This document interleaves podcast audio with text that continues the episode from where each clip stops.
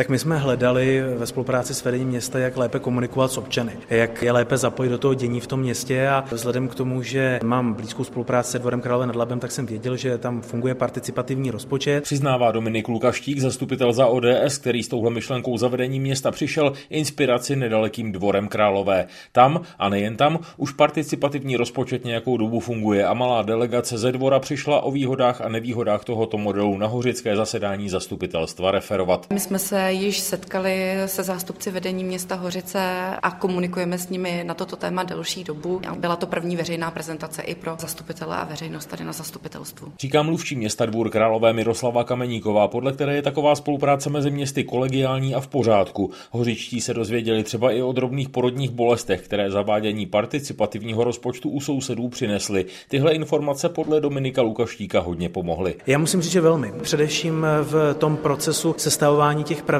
ale také nám velmi pomohli v tom samotném hlasování a najít tu cestu, jaký systém zvolit, jaký občané mohou hlasovat, v jakém věku a tak. To, že si Hořice participativní rozpočet zkusí a v prvním roce na podobné projekty vyčlení částku 300 tisíc korun, podpořili všichni zastupitelé, kromě místo starostky Jany Vouskové ze Združení Šance pro rozvoj. Ta se zdržela s tím, že komunikace s občany je samozřejmě klíčová, ale lidé už možnost ovlivňovat dění ve městě, včetně investic, mají. Nominujeme zástupce do komisí, čili poradních a iniciativních orgánů města, takovým způsobem, že sbíráme informace zvenčí a že opravdu nesedíme ve nějaké uzavřené bublině. Participativní rozpočet je administrativně i finančně náročný. Hořice bude jeho realizace stát desítky tisíc korun a výsledek nemusí být odpovídající vynaloženému úsilí a penězům, což je podle Jany Bouskové vidět i právě na příkladu Dvora Králové. V 16 tisícovém městě se po čtyřech letech do toho nezakomponovalo více než zhruba 500 respondentů. Když to přenesu na Hořice, děláme veřejná projednávání územního plánu, děláme veřejná projednávání odpadové politiky. Přijde nám zhruba 20 lidí, takže jsem